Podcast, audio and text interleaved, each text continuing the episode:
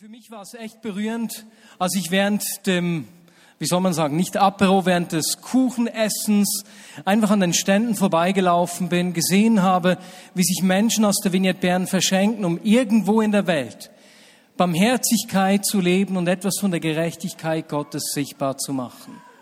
Und das begeistert mich. Und ich, ich bin an einem Stand stehen geblieben und habe gesagt, ich danke dir, dass du unsere gemeinsamen Vision Hände und Füße gibst.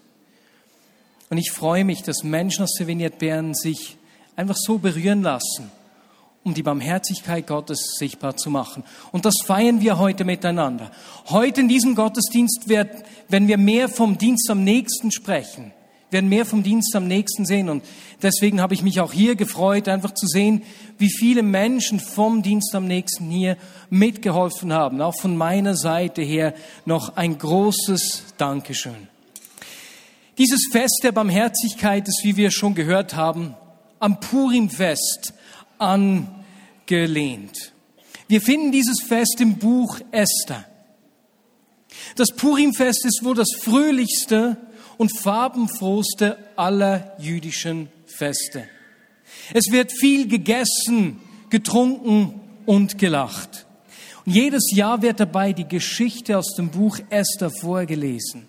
Und jetzt müssen alle gut zuhören, denn jedes Mal, wenn der Name des Bösewichts fällt, dann wird mit der Hammam Ratsche, Hammam Ratsche ne, viel Lärm gemacht. Genau. Und wer keine Rassel hat, macht sonst irgendwie kurz Lärm. Und wir üben jetzt das miteinander. Also immer wenn ich Haman sage, super. Noch einmal. Immer wenn ich beiläufig beim Reden plötzlich über den Namen Hamann stolpere, super, dann wird einfach viel Lärm gemacht. Ausgezeichnet. Das kommt später, ihr werdet es merken. Irgendwann zwischendurch sage ich bestimmt Hamann. Hamann nochmal. Okidok. Vielleicht hast du dich schon gefragt, weswegen kommen denn einige Leute verkleidet in den Gottesdienst? Die Fasnacht ist doch vorbei und ver vertragen sich die beiden Bräuche überhaupt. Jetzt, das Verkleiden ist ein fester Bestandteil des Purimfests. Seit wann genau, das ist nicht ganz klar. Der erste schriftliche Beleg reicht auf das 15. Jahrhundert zurück und es findet sich in Italien. Ein Rabbiner hat sich mit der Frage beschäftigt, ob man diesen Brauch erlauben sollte. Es wird aus den Unterlagen aber nicht klar, ob das ein Brauch war, der schon lange Zeit äh, gepflegt wurde oder ob es eben ein neuer Brauch ist. Dafür gibt es aber spannende Deutungen dieser Symbolik, weswegen man sich am Purimfest verkleiden solle. Eine Auslegung, die hat mir besonders gefallen. Es gibt so drei, vier Hauptauslegungen. Eine besagt, dass im Buch Esther der Name Gottes nicht ein einziges Mal erwähnt wird. Es scheint in diesem Buch, als sei Gott versteckt, maskiert. Und doch, wenn man das Buch Esther liest, ist offensichtlich, dass Gott die Ereignisse bis ins kleinste Detail lenkt, dass er die Fäden in der Hand hat und eingreift. Es wird klar, dass er sowohl Mordechai als auch Esther an ihren Ort gestellt hat, um dem Volk Rettung zu bringen. Und so erinnert uns die Verkleidung daran, dass Gott manchmal im Verborgenen wirkt. Und diesen Gedanken wollen wir heute in dieser Predigt auch aufnehmen. Die Geschichte von Esther führt uns in die Hauptstadt des persischen Reiches. König Xerxes, der auch, der auch Achashverosh genannt wird, herrscht in Susa im Südwesten des heutigen Iran. Er herrscht über 127 Länder, fast die ganze damals bekannte Welt. Ein richtiges Großreich. Und lange bevor Haman in der Geschichte auftaucht, ja, lange bevor Haman in der Geschichte auftaucht, jetzt ist besser lesen wir, wie König Xerxes seinen Reichtum in einem mehrmonatigen Fest zur Schau stellt. Da wird getrunken, gegessen, getanzt, gefeiert, alles schön Geschlechter getrennt. Ne? Die Könige, die Herrscher unter sich und die Frauen daneben im Harem. Jetzt, sie sind schon alle etwas berieselt. Und als König Xerxes von diesem vielen Wein schon in heiterer Stimmung ist, will er den herrschenden Männer seiner Zeit seine wunderschöne Frau Vashti vorführen. Er ruft sie, dass sie kommt, aber die Königin Vashti weigert sich. Die einen Ausleger sind der Meinung, dass sie sich geweigert hat, weil es eben Geschlechter getrennt war und das nicht angebracht war. Die Frauen hatten bei den Männern nichts verloren. Andere Ausleger setzen an und sagen, dass der König von ihr verlangt hat, dass sie nackt vor den Männern tanzen würde und sie sich deswegen geweigert hat. Auf jeden Fall, der angetrunkene König Xerxes wird so rasend vor Zorn, als die Königin sich geweigert, sich weigert zu kommen, dass er sie verstößt. Er verstößt sie in seinem Zorn für immer aus seiner Gegenwart. Doch Xerxes ist nicht lange wütend. Schon nach kurzer Zeit beginnt er über seinen Fehler nachzudenken. Er wird nachdenklich und beginnt zu grübeln. Die Diener merken das. Und um ihn auf andere Gedanken zu bringen, schlagen sie ihm vor, König Xerxes, lasst uns doch eine neue Königin suchen. Und hier kommt noch nicht Haman ins Spiel, aber Esther. Und wir sehen hier zum ersten Mal die verborgene Führung Gottes in dieser Geschichte. Esther ist eine schöne junge Frau. Sie hat ihre Eltern jung verloren und wohnt deswegen bei ihrem Cousin, dem Mordechai. Und sie kommt jetzt mit all den anderen schönen jungen Frauen aus dem ganzen Reich zu König Xerxes an den Hof. Jetzt stell dir vor, beinahe das, die ganze Welt beherrscht dieser Xerxes. Das heißt, wenn er da die schönsten Frauen antanzen lässt, ist es eigentlich sowas wie eine Miss World Wahl der damaligen Zeit. Und tatsächlich, die Esther wird zuerst ein Jahr lang vorbereitet. Das heißt, jeden Tag Schönheitspflege mit Bädern, Salben, Massagen, Masken und gesundem Essen. Und Gott schenkt dieser Esther die Gunst des Haremvorstehers.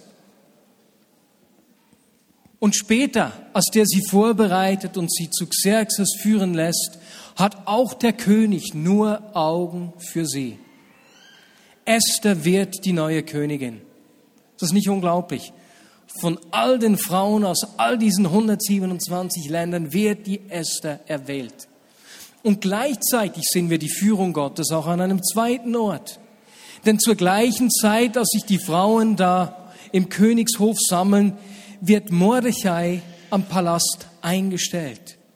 Beide, sowohl Mordechai als auch seine Cousine, die Esther, erhalten einen wichtigen Platz. Aber die beiden ahnen noch nicht, dass Gott sie brauchen wird, um seinem Volk zu helfen. Die Message aber ist klar. Gott hat das Geschehen im Verborgenen im Griff. Er sorgt vor. Er greift ein. Und das ist der Ort, wo Haman sichtbar wird. Geht das noch ein bisschen böse?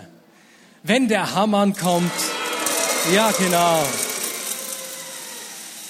Denn Haman ist nämlich ein Nachfahre des Amalekiterkönigs Agag, der schon gegen König Saul gekämpft hatte. Und Xerxes macht ihn zum obersten Minister. Und nicht nur das, er verlangt von allen Untertanen, dass sie sich vor Haman verneigen und ihm so ihre Verehrung zeigen sollten.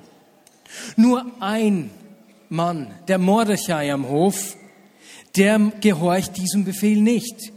Er will niemanden als Gott anbeten. Das wiederum macht Haman so wütend,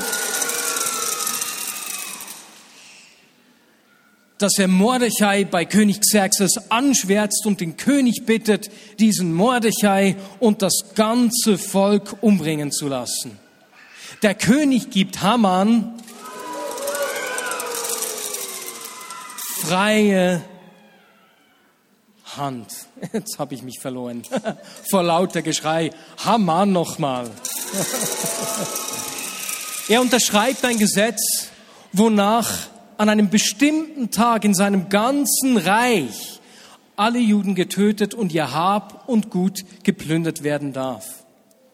Und wie man das im persischen Reich so macht, da nimmt man nicht eine Agenda nach vorne und schaut sich, na, wann wäre ein guter Tag? Wo habe ich noch etwas Zeit, um so etwas durchzuführen? Nee, da wirft man die Lose. Und so nimmt Haman die Lose zur Hand und wirft sie, um den Tag zu bestimmen, an dem das geschehen soll. Davon erhält das Purimfest seinen Namen. Denn das persische Wort für Los ist Pur, Purim ist die Mehrzahl. Und hier an diesem Ort wieder scheint Gott verborgen. Wo ist er in dieser Grausamkeit? Als Mordechai von diesem Erlass hört, den der König äh, gezeichnet hat, ist er am Boden zerstört. Er zerreißt seine Kleider. Er zieht sein Trauergewand an, streut sich Asche aufs Haupt und geht weinend und klagend durch die Stadt. Alle sehen seine Not. Alle sehen seine Trauer. Und die Juden im ganzen Land beginnen zu beten, zu fasten und zu klagen. Wo ist Gott? Und wenn wir mit Menschen um uns herum sprechen, ist es nicht häufig auch so, dass sich die Menschen fragen, in dieser schwierigen Situation, wo ist denn Gott? Wo verbirgt er sich? Wenn Not, Schmerz oder Hoffnungslosigkeit Menschen überfällt, sie sich ausgeschlossen fühlen, beschäftigen uns doch häufig die gleichen Fragen.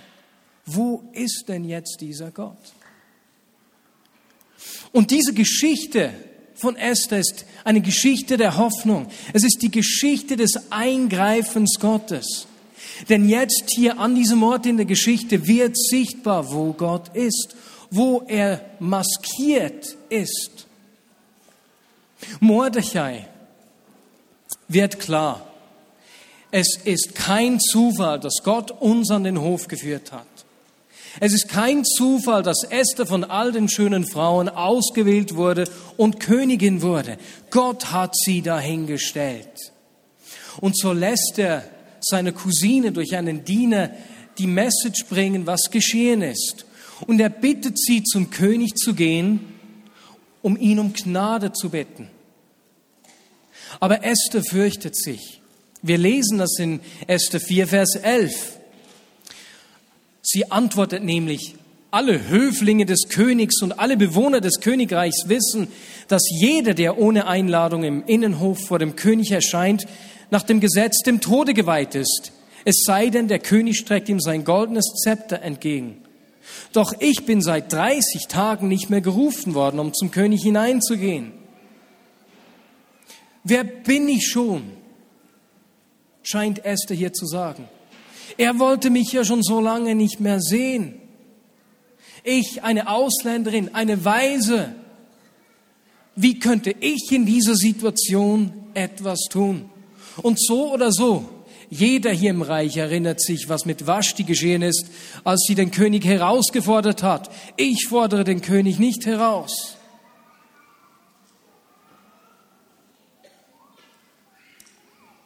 Das Risiko ist ihr zu groß.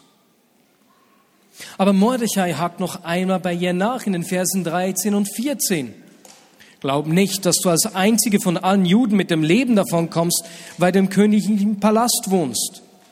Wenn du in dieser Lage wirklich schweigst, wird den Juden von anderer Seite Befreiung und Rettung zuteil werden. Du und deine Verwandten aber werdet umkommen. Und wer weiß, ob du nicht für eine Situation wie diese Königin wurdest. Mordechai sieht, auch wenn du dich fürchtest, auch wenn du nicht an dich selbst glaubst, wenn du dir nicht zutraust, etwas ausrichten zu können, Gott hat dich an diesen Platz gestellt, Esther. Er will durch dich seinem Volk Rettung und Erlösung bringen. Und als ich mir die Geschichte so vor Augen geführt habe, habe ich mich gefragt, ob es nicht uns auch oftmals so geht. Wenn wir in unserem Leben Menschen begegnen, die in Not sind, Situationen, an denen wir Menschen sind, die herausgefordert sind. Unsere Freunde beispielsweise, am Arbeitsplatz bei uns oder dort, wo wir wohnen. Irgendeine Situation, wo Gott uns hinführt, führen wir uns nicht oft auch überfordert und denken, was kann ich hier schon verändern? Wer bin ich schon? Bin ich die oder der Richtige? Ich habe doch nichts gegeben, zu geben, alle anderen könnten das besser. Wenn ich was mache, hat das eh keine Auswirkungen. Oder es ist nur ein Tropfen auf den heißen Stein. Wer bin ich schon? Esther ist herausgefordert. Aber sie antwortet Mordechai schlussendlich im Vers 16, Okidok, du hast mich jetzt genug ermutigt. Ich verstehe deinen Fingerzeig. Und auch wenn ich das noch nicht glauben kann, dass Gott mich hier hingestellt hat, dann geh, sammle alle Juden, die sich in Susa befinden und fastet für mich. Drei Tage und Nächte sollt ihr nichts essen und trinken. Meine Dienerinnen und ich werden dasselbe tun. Nach dieser Vorbereitung werde ich dann, obwohl es gegen das Gesetz verstößt, zum König gehen. Und wenn ich umkomme, dann komme ich um. Ich bin mir nicht sicher, ob Gott mich hingestellt hat. Aber ich bin bereit, es einfach mal auszuprobieren. Esther ist bereit, schlussendlich das Risiko auf sich zu nehmen, ruft aber zuerst die ganze Gemeinschaft der Juden zum Beten und Fasten zusammen. Und als dieses Beten und Fasten vorüber ist, nähert sie sich dem König und findet seine Gnade. Und der König fragt sie in Esther 5, Vers 3, was willst du, Königin Esther? Was hast du für einen Wunsch? Ich erfülle ihn dir, und wenn es die Hälfte meines Reiches ist. Ist es nicht unglaublich? Wow. Wieder kommt der Esther dieses Wohlwollen entgegen. Wieder schenkt Gott ihr Gunst. Es scheint tatsächlich so, als wäre Esther nur deswegen Königin geworden. Aber Esther wagt es noch nicht zu äußern, was sie eigentlich will.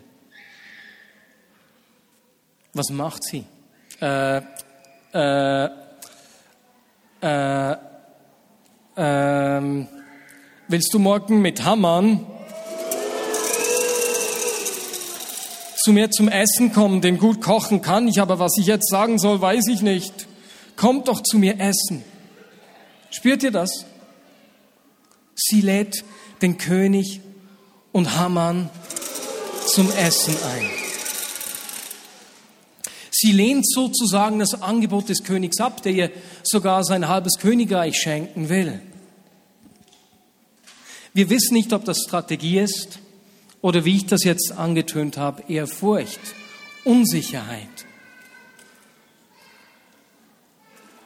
Auf jeden Fall, sie kommt am nächsten Tag zum Essen, äh besser gesagt, der König Xerxes und Haman kommen am nächsten Tag zum Essen. Und auch hier der König wieder die, mit der gleichen Antwort. Königin, wow, das Essen war Wahnsinn. Ah, ich liebe dich einfach. Ich gebe dir alles, was du willst, bis zur Hälfte mein, der, meines Reiches. Und wiederum wagt sich die Esther nicht etwas zu sagen. Wiederum vertagt sie das Ganze auf morgen und lädt den König Xerxes und Haman noch einmal zum Essen ein. Haman kann diese Ehre gar nicht wirklich genießen. Denn als er nach dem ersten Essen rauskommt, verneigt sich dieser Mordechai schon wieder nicht. Und er ist so voll glühender Zorn, als er nach Hause kommt, dass er sich mit seiner Familie berät und ihm vorschlagen, doch einen Galgen aufrichten zu lassen, an dem er Mordechai aufhängen soll. Haman gefällt dieser Rat. Doch während Haman den König bitten will, dass er Mordechai doch umbringen dürfe, erinnert Gott König Xerxes in dieser Nacht daran, dass der Mordechai ihm schon einmal das Leben gerettet hat, aber noch gar nicht dafür belohnt wurde. Und so macht er sich Gedanken, wie er denn diesen Retter, diesen Mordechai gebührend ehren könne. Und ausgerechnet Haman ist es, der diesem Mordechai vor allen Menschen die größte Ehre erweisen muss. Und als dies geschieht, ist auch Königin Esther klar, dass Gott seine Hände im Spiel hat. Dass er es ist, der führt und der hier durch sie seine Absichten sichtbar macht. Beim zweiten Essen bringt sie Hammans wahre Absichten ans Licht, worauf König Xerxes ihn an dem Galgen aufhängen lässt, den Haman eigentlich für Mordechai aufgerichtet hat. Und sein ganzer Besitz geht an Königin Esther. Und der Ring Hamans, besser gesagt, der Ring des Königs, der dieser Haman wieder abgenommen hat, geht an Mordechai mit der ganzen Vollmacht.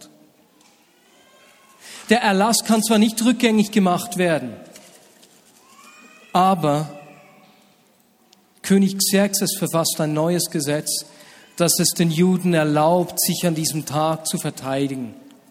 Und als das geschieht, lesen wir in Esther 8, Verse 15 und 16. Dann verließ Mordechai den König.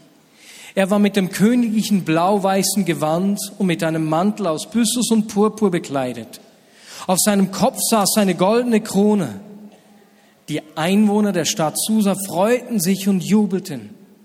Auch die Juden waren froh und glücklich und jubelten. Überall begegnete man ihnen mit Achtung. Diese Geschichte erlebt eine unglaubliche Veränderung und Wendung. Gott wendet sie zum Guten. Und er macht das, indem er Esther und Mordechai an ihren Ort stellt, am richtigen Ort platziert, ganz bewusst. Und so wie er das mit Mordechai und Esther gemacht hat, macht er das auch mit dir und mit mir. Du und ich, wir sind nicht aus Zufall an dem Ort, wo wir stehen, in den Beziehungen zu den Menschen, die Gott um uns herum gestellt hat. Sondern wie er Esther und Mordechai erwählt hat und gebraucht hat, um seine Barmherzigkeit, seine Liebe, seine Rettung sichtbar zu machen, seine Kraft sichtbar zu machen, hat er dich und mich erwählt, um genau das Gleiche zu tun. Die Frage ist, ob wir uns dessen bewusst sind. Und die Frage ist, ob wir dies umarmen können. Und manchmal geht es uns wie Esther, die drei, vier Anläufe braucht. Aber mein Wunsch ist es für uns als Vignette Bern, dass wir diese Berufung umarmen dass wir wie in dieser Geschichte des, äh, des barmherzigen Samariters, die uns die Winkids am Anfang vorgestellt haben, an den Menschen um uns herum wirklich als der Nächste handeln. Denn Jesus hat ja da den Schriftgelehrten gefragt, Schriftgelehrter, der Priester ist an dem verletzten Mann vorbeigegangen, genauso der Tempeldiener. Der Samariter, der Samaritaner hat sich dem Mann zugewandt und hat ihm geholfen. Sag mir, wer hat an diesem Mann gehandelt wie ein Nächster? Und ich wünsche mir, dass wir Menschen aus der Vignette Bern und alle Podcast-Hörer, die sich dazuziehen oder sonst irgendwo sind, diese Berufung umarmen und Gott sagen, ich hab's gesehen, ich hab verstanden, du hast mich hingestellt, wo ich bin, brauche mich und deine Barmherzigkeit, deine Liebe sichtbar zu machen. Denn für die Menschen um uns herum scheint es manchmal, dass Gott verborgen ist, wie in der Geschichte von Esther. Aber er maskiert sich in dir und in mir. Mordechai und Esther, das sind du und ich in unserem Alltag.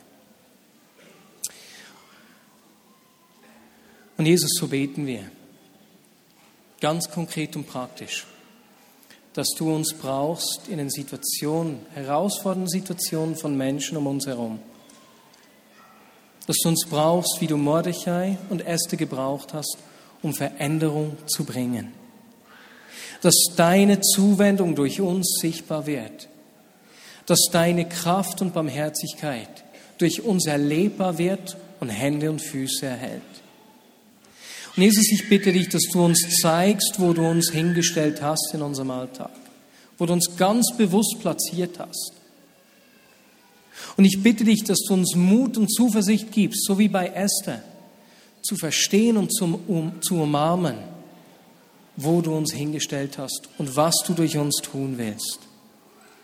Jesus, gerade dort, wo wir uns wie Esther wenig zutrauen, und schenk uns Menschen wie Mordechai, die Esther immer und immer wieder erinnert haben,